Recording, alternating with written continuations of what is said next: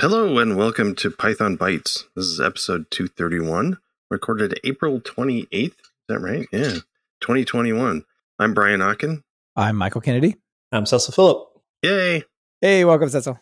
Hey, thanks for having me on. It's always it's always good to come back on this podcast. This, you know, unbiasedly is probably one of my favorite podcasts to listen to, to be honest with you. Uh, mine too. Yeah. Thanks so much. it, we get to learn so much stuff by studying, uh, just getting ready for each week, and it's it's always fun to just see like the new and exciting. Like developers, we love the shiny new things, right? Yeah, absolutely. Well, before we jump into the topic, I thought uh, maybe we could let Cecil introduce himself real quick. I know Ooh, you've sure. been on the show before, but it's been a little while. Yeah, it has been a little while since um, since I've been on. But uh, hi everyone, I'm Cecil Phillip. I'm a cloud advocate at Microsoft, uh, and that pretty much just means I spend a lot of time in the community, working with you know different companies and students, and you know just really creating content around how you know how developer can start using our tools. Um, one of the things that I do, Michael's showing you, uh, you know, one of the pages from our Channel Nine video site. I help run the on.NET show. Um, it's not Python, um, but it is .NET, and we do talk about you know just a lot of different things in the ecosystem. So about you also do Python features. stuff on some live stream on Twitch and so on, right? Just not on the official .NET channel. Yeah, yeah, yeah. So we do do um, the live streaming stuff happens on Twitch and YouTube, and you know you could always go back and, and check out like the you know the the recordings of those two if you want. But really quickly before we jump to Brian's item, I do want to point out on the screen that's hot, top level statements that C sharp has added, which is like let's be more like Python. I just think that's kind of interesting thing, right? I think with the last set of like in C sharp nine, a lot a lot of the things that came out of the last language feature set, everyone is just like, this looks a lot like Python. This looks a lot like Python. um, wait till wait till .NET um, six and C sharp ten come out, then I'll have to see what you, you say. That they're, they're we're gonna use the def keyword and all that. T- typing's optional. Got it. Uh, I mean, I don't know. We'll see. We'll see what happens. so I might have to check out C sharp again if it gets close to Python. I mean, it's not it's not a bad time to jump in. Yeah, yeah. Definitely one of the better languages out there. I certainly think so. All right, Brian, take us away. What's your first item here? Are you going to tell us or else what? yeah, um, or else. So, um, I actually was intrigued by this because this is it's an article called "The Basic." Oh, wait, what's the article called? Uh, for else, a weird but useful feature in Python. Plus, there's a cute avocado stuffy. um, but there's um uh I'm not used to using else or break in my Python code. Um, I just don't do it that much. So the um, yes, hello birds. Um, so the this is an interesting, great, uh, interesting article um, about about the else block, and what it does is if you've got a for loop and you in there's no break inside of it, well, then your else will get hit. So the only way to use a else effectively is to maybe have a break so that you um, at sometimes don't hit it. So this it's still a little confusing to me. So um, uh, I was reading more. the The article goes on about talking about some examples where you'd want to do it, and and it does explain it explains it way better than I just did. So if you're interested about that, read the article. But the uh, the the explanation of why you would use it. My favorite is if you were going to iterate to find an item, um, and, oh, yeah. and you would normally maybe use a found flag or something to say that you found it. You don't need to with this. You can, you can, uh, once you find the item, you can break, um, and then the, and then you hop out and the else block will only get, um, run if you did not find the item. So, uh, that's really pretty much the use case that I think is neat. yeah, um, I, agree with that one, and I I love the break out of these loops early. You know, because we end up so often with super indented code right? It's like if this is true, and if this is true, and if this is true, and you could put those into a couple of breaks or continues in your loop, and then oh boy, it's nice and flat ish. Yeah, the the other um, one of the other use cases he, he brought up was um, was using it with uh, an exception. Um, so uh, if if you've got an exception, try except block within a for loop, and um, and you kind of want to know outside whether or not any exceptions were caught, you can use the else block to find out if you if any of the man, I can't get behind that. Like I know that's the use case. Try this else. I, I can't get behind it. I, it's just it's too uh, it's too weird for me. uh, Yeah. to to think about. I I would I just never use it because it just seems a little unusual. And I I know I've Yeah. talked with some folks on the internet. They're like, oh, but this is a way to add like a continuation to your try block that you won't overcatch errors. And I'm yeah, I don't know.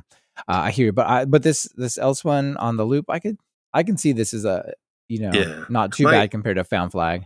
And the, the- what I want to express uh, before we leave this is if you're going to either put a, I think both break or else, if that's in your code, there should be a comment explaining what it does because there's a lot of Python developers that won't know what's going on. So, Yeah, Cecil, what do you think?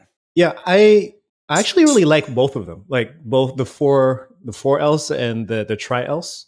Only Mhm. because I think about how much code would I have had to have written otherwise. You know what I mean? Yeah. For me, it just kind of makes those situations a little bit more succinct. And I completely understand what you're saying because a part of me also, on the other half, is like, well, I could just put the rest of the code inside the try block, right? and then yeah, you know, exactly. obviously, Whatever there's no is, exception, that's we'll just keep running, continue right? on. Exactly, exactly. yeah like my continuation happens in the same block of code so i, I completely understand it from that perspective too um, so i don't know i, I guess i'm kind of 50-50 on it i, I kind of Yeah. like it i kind of i'm like well we could do it another way so i don't know Yeah, And uh, just jumping back a tiny bit, Cecil. Dean has a bit of foreshadowing for you in the live stream. John posted in 2022 looking for PySharp developers with 10 years of experience. wow And, and Rob is out there uh, giving a shout out to Brian's birds. I, I don't know how accurate that emoji is, but it looks pretty legit. that's pretty good. Yeah, we got, I got three here. So, nice. All right. I think I got the next one right. So let's talk. You were done with this one, Brian. I didn't steal it from you. yeah, and I'm going to, I'm going to step out and cover the birds. So, Yeah, okay. Well, I'll, I'll tell you about the ORM while we're doing that. So, probably the, the two most popular ORMs we have out there are Django ORM, and if you're, which really only makes sense if you're actually doing Django, or SQL Alchemy. And those are both really interesting. But I want to give a shout out to Tortoise ORM. Um, I, I think these names are always interesting. Like naming things is hard. I always think of databases and database libraries to be awesome if they're fast yeah less awesome if they're slow, but Tortoise doesn't scream speedy. But I think you should think of it more on the speedy side because it's um, primarily an async IO object relational mapper inspired by Django. So if you were like, I love what Django does, but what I really want is an async version of that, Tortoise ORM is a really good example. And you know, it uses the active record design pattern instead of unit of work, which SQL Alchemy uses. So it's pretty neat. They have a bunch of performance stuff, and I really like that they show the performance against many different ORMs, not just Django and SQL Alchemy, but other ones like Pony and Peewee and a lot of different use cases. You can get a sense like it's pretty fast. It's not raging fast, but it's async. So uh, that's really, really a good option there. Um, super simple to use. When you install it, you typically need to install the underlying database driver that it's going to use. So if you're going to use it with um, Postgres, you would install async PG. If you're going to use it with MySQL, you install AIO, MySQL, and so on along with it. But yeah, if you look at the code, it's super simple. And if you're familiar with Django, you, know, you go and create the fields as members of a class equal to some descriptor like fields.intfield or field.textfield. Um, set them uh, have uh, indexes and so on. What's really nice is there's like really good modeling of relationships. So there's like fields.foreign key field, fields dot fields.many to many field, and it talks about the relations and and so on. So yeah, this is a really nice ORM. If you're looking for something async that is like Django, give this a shot. It's pretty popular. It has almost 2,000 GitHub stars. Was updated two days ago.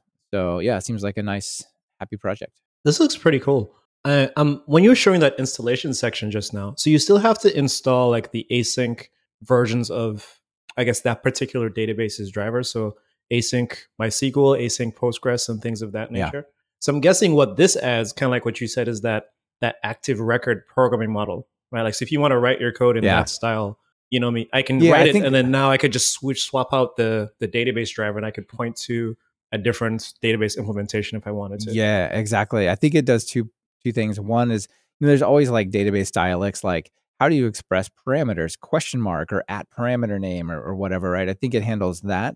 And then a lot of those drivers, they're they're async, but they only work in like raw SQL. So select star from such and such, uh, and so on. So this just gives you the ORM wrapper on top of it.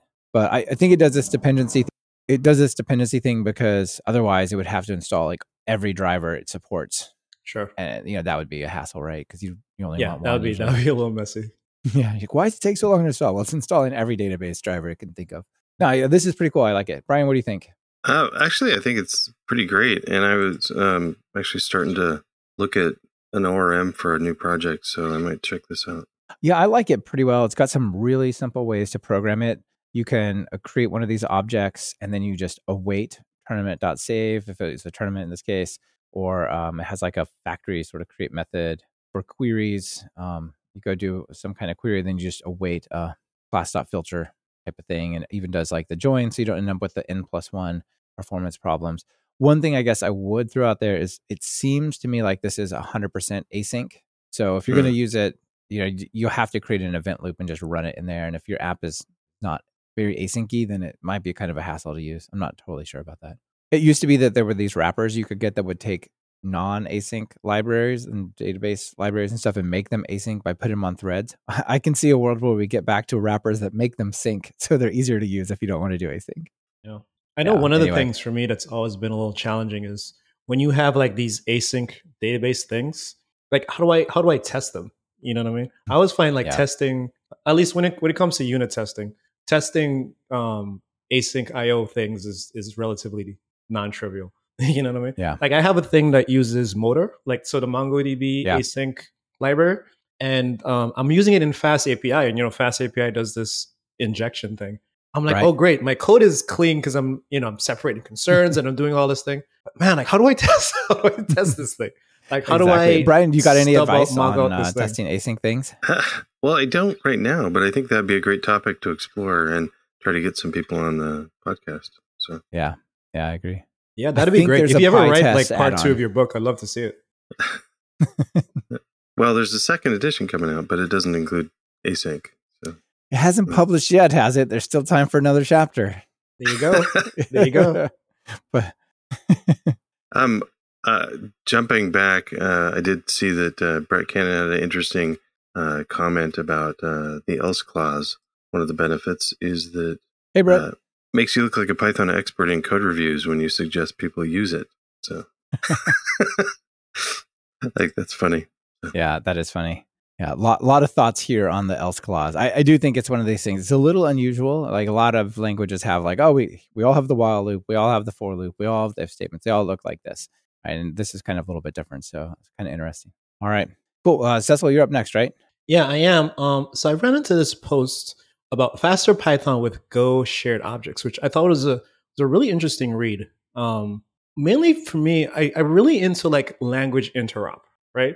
Like the fast Mm. part is cool and I get it. Like fast is always a relative thing that we could consider. What do we really consider to be fast or not? But you know, it's always interesting for me to see how we can take one language and another and kind of plug them together. You know what I mean? Because I'm a big believer in let's, you know, let the thing do what it's best at. You know what I mean? Like, so for instance, Yeah. Python's really good at, at doing certain things. Let Python do that. Or Go's really good at doing certain things. Let Go do that. But now, how do we plug these worlds together? And so this article kind of goes through talking about how, you know, within Go, you can create these things called um, shared libraries. And I believe what it does is that it outputs a .so file or a .dll file. Yeah. And then based on that in Python, you could use something like C types or this article actually even references something called CFFI. I've never heard about CFFI. I don't know if y'all have spoken about it before. Yeah, it's a more modern interop layer between C libraries. Uh, Yeah, I think and they mentioned it Python. the So bottom. Yeah, yeah, yeah, right there. hmm Yeah, so it mentions using things like CFFI, for instance, to be able to load some of these files and, and do interop, which I think is actually pretty cool. Um, you know, it does also talk about some of the pros and cons, which I think are very important to discuss. So, for instance, this says, well, it's really it's really good if you're just passing around like primitive types, but now when you want to pass around like more complex types, like you know dictionaries and classes and things of that nature, then- it becomes a little bit more tricky to do. But you know, again, just in terms of hey, I have this thing that I want to pass on to Go to maybe I don't know, maybe Go runs it in the background or you know runs this microservice thing that you know does Docker and Kubernetes or whatever the case is. You know, we could leverage both ecosystems to again have them do what they're good at and kind of like just plug them together. Which so I think this is a pretty cool read. Um, I'd love to hear what folks think about it after they after they read through it.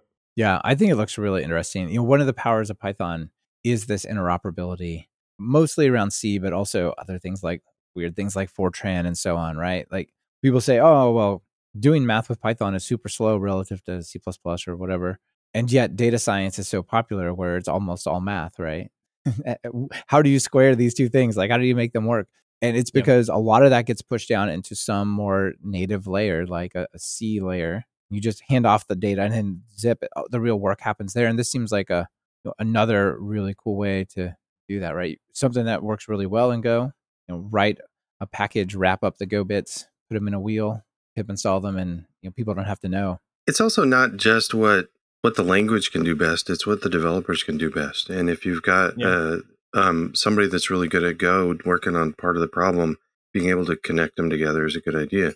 Um, I don't. I think that uh, we're we're far away from the time where people just had one language that they knew anyway. Um, uh, and I don't know if we ever were there, but definitely, you know, when early in my career, there were some C, C and C++ developers that that's all they knew. Um, yeah. A little, a little shell scripting, but um, I don't find that anymore. And I think most Python developers know some other language as well. So yeah, like yeah. CSS, they typically program in CSS. No, that's just the bad. That's what the bad surveys ask. No, but you're right, and it's also not just about knowing the language. It's about well, we spent two years building this other library, yeah. and it works. Can we just use that over here? Right, like this interop for just reuse is really powerful as well. Yeah, definitely. Yeah, I always found when I was growing up, you know, when I went through college, you know, my professors always told me any good programming, uh, good programmer knows like three or four different languages. Like that's you know what they kept drilling into us. And it's funny, yeah. we always talked about learning different languages, but we never ever spoke about putting them together. You know what I mean? And kind of like what you were saying, right? I feel like that's kind of where we are. Like no one knows one language. You know, like yeah. no one that works in a company in a, a really productive ecosystem does one thing. You probably know some JavaScript and some Python and some, you know, Go and Rust and SQL and like there's stuff in there. But now how do we put that stuff together in a very clean and like maintainable way? Yeah. Well, another thing, you know, thinking back to the times when we were all in college, so much of what we did was like really low level. Like, oh, I need to yeah. load this file. So I got to write the binary bits to parse this file, right? It was like super low level and it took a long time. And these days it's more about Lego blocks. Get this thing, that thing, click them together and make that piece go over there, right? And this this whole interop for that is also, you know, makes sense in that world. Yeah. Um well, we have some uh you have some cool I want to plug your stuff. So we don't have a sponsor, okay. so we'll, we'll plug your Yeah, uh, okay. Uh, so yeah, thanks man. Appreciate it. Yeah, we let me I'll, I'll be specific about something. Something that think if you dug through the course catalog, there's a little coming soon graphic, but people probably don't know is we're about to release a course on Dask. So Ooh. Dask is a way to do like pandas type stuff. But if it needs to load 10 terabytes of data and it won't fit even on your hard drive, or it, you want to run it across, you know, 16 cores on your machine across 10 machines, you just write pandas code, but you point it somewhere else. And it just parallelizes that beautifully with this cool little dashboard. So anyway, there's a free course coming on Dask that people will be able to take really, nice. really soon. That'll be fun. No, it's good. I think everybody should check out your course catalog. Um, and one of the best things that happened to the Python community was when you quit your full time job and started working on this full time. So thanks. a, short four or five years ago. It's, awesome. Yeah, I would, I would definitely, so I definitely concur with that. I'm, I'm curious about Dask too because I, I remember um, you all speaking about it in a previous podcast, and I always wondered, oh wow, is this only for pandas, or can I use Dask to just run remote Python anywhere I wanted to? I think like you can actually. I thing? do think you can make it run remote Python. Um, the simple use case is sort of import something different that looks like pandas and use it. You know. Mm-hmm. Uh, but I think there's a way, there's like a lower level set of libraries that do that orchestration. You probably could use. I'm trying to remember and make sure that that's the right one. But I think that's what Matthew Rocklin pointed out when we were talking about it. So yeah, quite cool. Yeah, because that would make for me makes Python really interesting from a distributed systems perspective. Yeah. Again, we think about like containers and multiple VMs, and even just talking across boundaries of networks, right? Um, yeah. Yeah, and just being able to import my library and run it. You know what I mean? Yeah, absolutely. Super cool. All right, Brian, you got the next one? Yeah. So uh, speaking of learning uh, to code, um, uh, you know, as you go on with your learning to code, there's tutorials and stuff, but then you want to get into really finding out how things people are really solving problems all over the place. And and uh, a great discussion around that is to uh, and r- good recommendations is to just go read some code. You need to read a lot of code, and there's problems with that though. And uh, so this is an interesting article I'm going to link to. Um, learning to read code, Python standard library design decisions explained for advanced beginners. That's an interesting term, advanced beginners. Uh, but um, so there's an interesting discussion around this. So the standard library is there, so that's a great thing to go look at. It's available. One of the uh, and and all of it's there, so you can read all of it. But there's some interesting caveats and some in uh, both good and bad. So there's pros and cons. One of the pros is all the peps are around, so you can read the design decisions of why why things are the way they are, and and some of the history and what problem they're trying to solve. That's actually an incredible benefit because yeah, I don't even get that with like internal code often with a company. You, um, it's often just the code that was left to me that I have to maintain. so this is kind of neat. Um, usually it was done just enough to work and then we're done with it. yeah. So, um, and Python gets to improve on itself, which is nice. The, the downside is, um, there's a lot of it and a lot of it's really old. So there's some code in there from 10 to 20 years ago and there's what's what's Pythonic now might not have been Pythonic then. So maybe not best practices. I don't know this firsthand, but this is a comment from the article. So I think that's fair.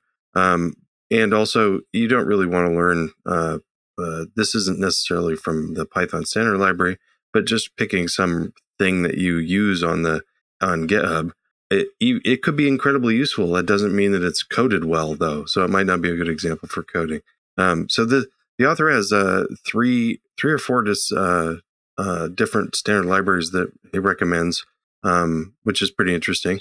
Uh, the statistics module, uh, he says it's mm-hmm. the the code is simple and it's a it's fairly well documented. And the PEP I think it's describes, also pretty new, which is kind of a oh really good. I, I think yeah. I'm not sure when the statistics that, but it was added. It didn't come originally. Right? It's been added after a while. But the um, there's other things around that people use statistics for, uh, use for statistics. So there's the PEP apparently talks about design design decisions about not trying to re-implement NumPy or something like that within within the standard library, but just yeah, have cool. basic statistics. So three point five four, by the way, is when statistics showed up. Oh yeah, so, so yeah, it's not it's not that recent. old, right? Yeah, and actually the the next two are fairly recent as well. Uh, Pathlib is recommended because it's um it's extremely well documented and it, it's a uh, um, oh no and object oriented good object oriented example. There's not a lot of object oriented examples out there in python because a lot of people don't use it so that's good. Also not a nice comparative study because we already had os path so you can look at how os path solved it versus pathlib solving the same problem. That's kind of neat. Um, uh, data classes uh, is a Uh, apparently, very well documented. And I'm not sure what else I was going to say because I wrote down it's a good example of data classes. That doesn't make sense, but it may be the very best example of data classes implementation. Yeah, or the only. Um, and then uh, GraphLib, which um, which says it's a bonus, but it's uh, it's interesting because it does one thing. It's an implement implementation of a topological sort algorithm, which I'm not exactly 100 percent sure what that is but it's a narrow problem. And um, and there's no PEP, but apparently there's a an issue that that the article links to with a long thread discussion. And the interesting thing about this isn't the discussion about how it should be implemented; it's the discussion of what the API API should look like. So how how that how it should be used from a user perspective. And that's actually seems fascinating to me because I think we need to talk about that more of people how uh, designing APIs um, and you know coming to terms with that is is almost more important than what the code looks like is yeah. because you have to live with the api you can change the code later if you need to. Yeah that's so, a good point because you can refactor internally but yeah the api you're stuck with unless you're like one of the packages i use for security on the website today that just completely changed a bunch of the module names and sub modules and moved classes around and then my my website uh, in dev not in production, wouldn't start after I updated it. I'm like, well, I don't don't understand. But shouldn't there be at least a deprecation warning for a little bit or something? Nope. Yeah. Oh well. So yeah, so one of the things I, I really like about by, uh, articles yeah, like this. Oh, I'm sorry. Yeah, I was gonna say one of the things I really like about articles like this is, you know, we often talk about like the beginner path, like how do I get started with a thing? But after we've, you know, you know, brought all these beginners together, like how do I take you from beginner plus plus? Like what does like the next Yeah. step look like? And you know, you always hear folks talk about just you got to read code, right? Like go to, go to GitHub and click browse and kind of just dig around projects that you're interested in and things you want to learn about and kind of just try and understand how it works, right? Like if you want to understand how Flask works, if you want to see how folks use different things in Fast API or Django or even Tortoise that Michael was showing a little while ago. I mean, just it's open source, right? And that's the beauty, beauty about it. You Yeah. can just go on GitHub and just read the code, um, and then you know change it, right? Change it on your machine and see what it does, and see does it get faster? Is it slower? Does it is it more or less readable? You know, do you understand it a little better? Did the test make sense? Brian could tell you about like writing good tests for, Yeah. for these different packages and stuff. But um, I think we need to do more of this. Like, and we as like an industry, because I feel like we're we're like drowning in how to get started content now at this level. You know what I mean? Let's let's go like one step above that now and start to talk about like what is the the step two, three, four look like? You know, between junior and senior. Yeah, there's definitely that cliff. Brian, you got a learning curve here to back this up. Yeah, no, I just saw this this uh, interesting Oh, graphic. I think you muted Brian. Oh, yeah, I saw this interesting graphic, and I um I kind of related to it really well in uh production. I, I don't know, I'm, I'm not sure about the early parts of the the learning curve, um, but the end part is welcome to production programming, where there's strange mission critical code left behind by the last developer. Um, and I mean, actually, this is you know funny, but also it's true. Uh, in you know production code in a company, you often have to support code that you don't know what the decisions are. You don't. It's just it's working, but you're not sure why it's working. And uh, yeah, there's some strange stuff. Yeah, it it can definitely get weird in that stage. But Cecil, I agree that going from like, oh, I learned learned the language so I can actually do stuff. That there's a huge gap right there. Uh, Dean out in the live stream says, I wonder if some design design decisions that were best in the 90s are less optimal today. I feel like in the 90s it was all about object uh, object orienting all the things, and then there was like a push like, you know, maybe that's not the best way to just dev- develop everything. Like maybe a little bit mixed, a little bit of composition, and so on. Uh, that, that's fun. And then John says, coming from a number of other languages, when I first started using Python, I took a conscious effort to seek out learning the idiomatic on way of doing things. And I think that's really important because it's so easy to just get it to work and then like leave it there. And you're like, no one would ever do this. Well, You wouldn't and like put a number in a fake for loop that increments that. and it, it goes the other way too. So, like uh, Ce- Cecil uh, mentioned, um, uh, real dev- or real developers. Uh, per- if you work a professional developer is going to know several languages, but it's it's not just um, it's just not just knowing three languages and knowing how to code C um, in in three different languages. It's about learning the idiom like the idiom, idiomatic way to do Python. It's learning how to do C sharp the way other C sharp developers do it. Um, Yeah. it. It's not just about trying to translate your own language into all into three languages or something. So And it's even simple stuff like variable naming and function naming, right? In Java, you start with a lowercase letter, then have camel case. And in Python, it's all lowercase. C sharp. I mean, it's just yeah, like this person clearly is not of this ecosystem. Like you can just tell straight away just by weird things like naming that are so easy to change. Yeah. I think All right. that's one of the Uh, things you see yeah, a lot when people do um, like those auto-generated libraries. You know, so I know some folks, if you're familiar with things like OpenAPI and AutoRest and things of that nature, and like you point a thing at your API definition, it just generates stuff, right? But what if the casing doesn't match, right? So if I generate like a Java library and a JavaScript library and a Python library, you know, but like the casing is going to be different across all those idiomatically. But like now, our Right. now these code generator things have to kind of take the, that into consideration as they're they're building out these libraries. Your classes like Pydantic that automatically map them over now have to look like Java classes or whatever. I did see in Pydantic that you can now have an alias. So it's like this is Oh, what that's it looks like in JavaScript, but it has this other proper name, like this Python name in Python, which is I think is kind of cool. All right. Yeah. Uh, let's talk about something that's really fun and visual. So there's this thing called Gradio, Gradio, something.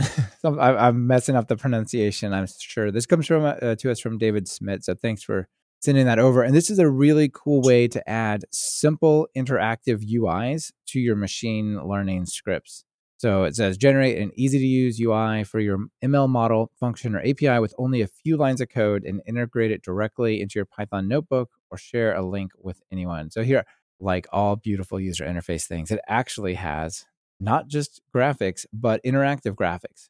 So you might uh, import Gradio and then write the code that implements it, and then just give it the function that it wants to use and say the input is a sketch pad and the output is a label run and that that's the implementation. So here's a machine learning model that allows me to draw in ink and then tell me what letter it is. So if i did like this it'll tell you oh i think that's a seven. That's not a seven. Let's see. What about a one? You think that's I think that's a four? This model is not very good. Um, but that's not the pro- that's not the point right? That should be a five. Um, i'm gonna draw i'm gonna do a zero. There we go. Yes i nailed it with a zero. Uh, Nice. two yeah, two knows two. I don't know. Uh, the point is not that the mo- model's accurate, but this is a really cool UI that you can build in a couple of lines of code, right? Like, Right. That's super. yeah, this is pretty nice. Yeah, let's see what other examples they got in here. Uh, question and answer with a paragraph. So here's the text that it, the source text is, you know, Victoria has written a constitution enacted in 1975, et cetera, et cetera. And then you could ask the model the question, when did Victoria en- enact its constitution? Holy moly. Wait for it. 1975. Like that is insane. Right. And you could cool this, uh, uh, you can build this cool UI here, the face segmentation. Um, I'm not going to do my webcam. It's going to break stuff for the live stream. Um, yeah, all, all sorts of things though, like little little sliders and and whatnot. Um, do we need social distancing? Yes. There we go. So pretty neat way to really simply add UIs and integrate them both onto websites and into Jupyter notebooks. Nice. Neat. I like it. I like it. Yeah. I love too that it's just Uh, running in the browser too. So I- that's, I know. That's, that's awesome. Yeah, I mean that's proper JavaScript work to be putting like a little sketch pad and then taking that image and sending it back up. Dean helping us with the naming. Um, so ML models usually use gradients, so called grade in slang terms. I guess Gradio. Yeah, that sounds good. Cool. Thanks. All right. So, so you gonna take us out of here with the last one you got? Uh, yeah, sure. Let's take a look. Um, all right, so my screen should be up now. So there's this movie that's coming out later this summer, um, 2021, called Space Jam. I don't know if you ever heard about Space Jam, um, but Heard you know, about a long time ago, really- there's a I don't know enough. Space though. Jam. What's that? Yeah. I, I only heard of it. I, I haven't seen it. Yeah, I mean, you know, I I know if anyone that's born born after like the year 2000 probably has never heard of Space Jam. but um, what we actually did, so Microsoft and some folks um, at Warner Brothers, I believe, um, partnered together to create like a set of learning modules and stuff like that around basketball, and it was completely inspired by Space Jam. So what you're looking at here is a, a learning path, and this learning path I think has one, two, three. It has about three different uh, modules in here and it kind of walks you through exploring basketball data and you can use that to start like predicting Oh, the outcomes cool. of games and player performance and all this cool stuff but it uses python it uses pandas uses vs code um, there is some javascript in there and there's some like real you know there's some nba data in there there's some basketball data in there you kind of use and explore and, and play around with so i think this is really cool um, again going back to the conversation we had before about like you know, okay, I know some Python, right? Like, how do I do some cool stuff with it, right? Like, what's the next step? And I thought this was a great example of us showing, hey, let me let me take something that I actually care about. Maybe some of y'all care about basketball, maybe some of you don't. But you know, whether it's sports or racing or you know, maybe you like to listen to podcasts. How can I take podcast data and run some machine learning and you know different things around it? Like, I think these are all really cool projects for you to to think about. But this one specifically is about like using basketball stats you know, inspired by Space Jam and using Python and pandas and just, you know, just creating some really cool projects out of it. So I thought this was cool. Hopefully folks check it out and, and let us know what you think. Nice. So this is a free like learning thing that people can go check out, right? Yeah, this is this is 100% free. Excuse me. It's 100% free. Um, free is in like I don't need your, you know, your address and information and all of that. like you could just go Just out a credit it. card. You can cancel anytime. it's Um, totally free. One thing I would tell you, if you do decide to create an account, um, so I have an account here. So you'll notice you'll you'll get points. You get XP points. So this one is worth four thousand XP. Um, so if I get that, you know, I'll, hopefully I'll bump up and I'll be at a level. Oh, you're gonna go to level nine if you get if you finish this one. Yeah, yeah, yeah. So I want to I want to make sure I, I get make some time to go through this this learning um, this learning path. But if you do want to sign up, um, you know, it, it's a good way to keep score. You get badges and all kinds of stuff. Um, and we do have other Python related courses in here too, like we just released a um, intro to Django on here. That's in Oh, here nice. as well. So if folks are interested in that, and you know, Did you guys do something with Dr. Becky uh, around like NASA or something, or or was that? Yeah, yeah, yeah. We did have we do have one that's around um, the moon landing. Um, Mhm. And then also, if you remember that that Netflix movie, I think it's called Over the Moon or something like that. Um, there's also a, a Learn module, I believe, that's also associated with that movie that we partner with Netflix on. So, so that was also Oh, really super cool. cool. do. Nice. What I really like about this is when people are trying to get into programming, especially taking that next step of like, okay, I've learned what a loop is.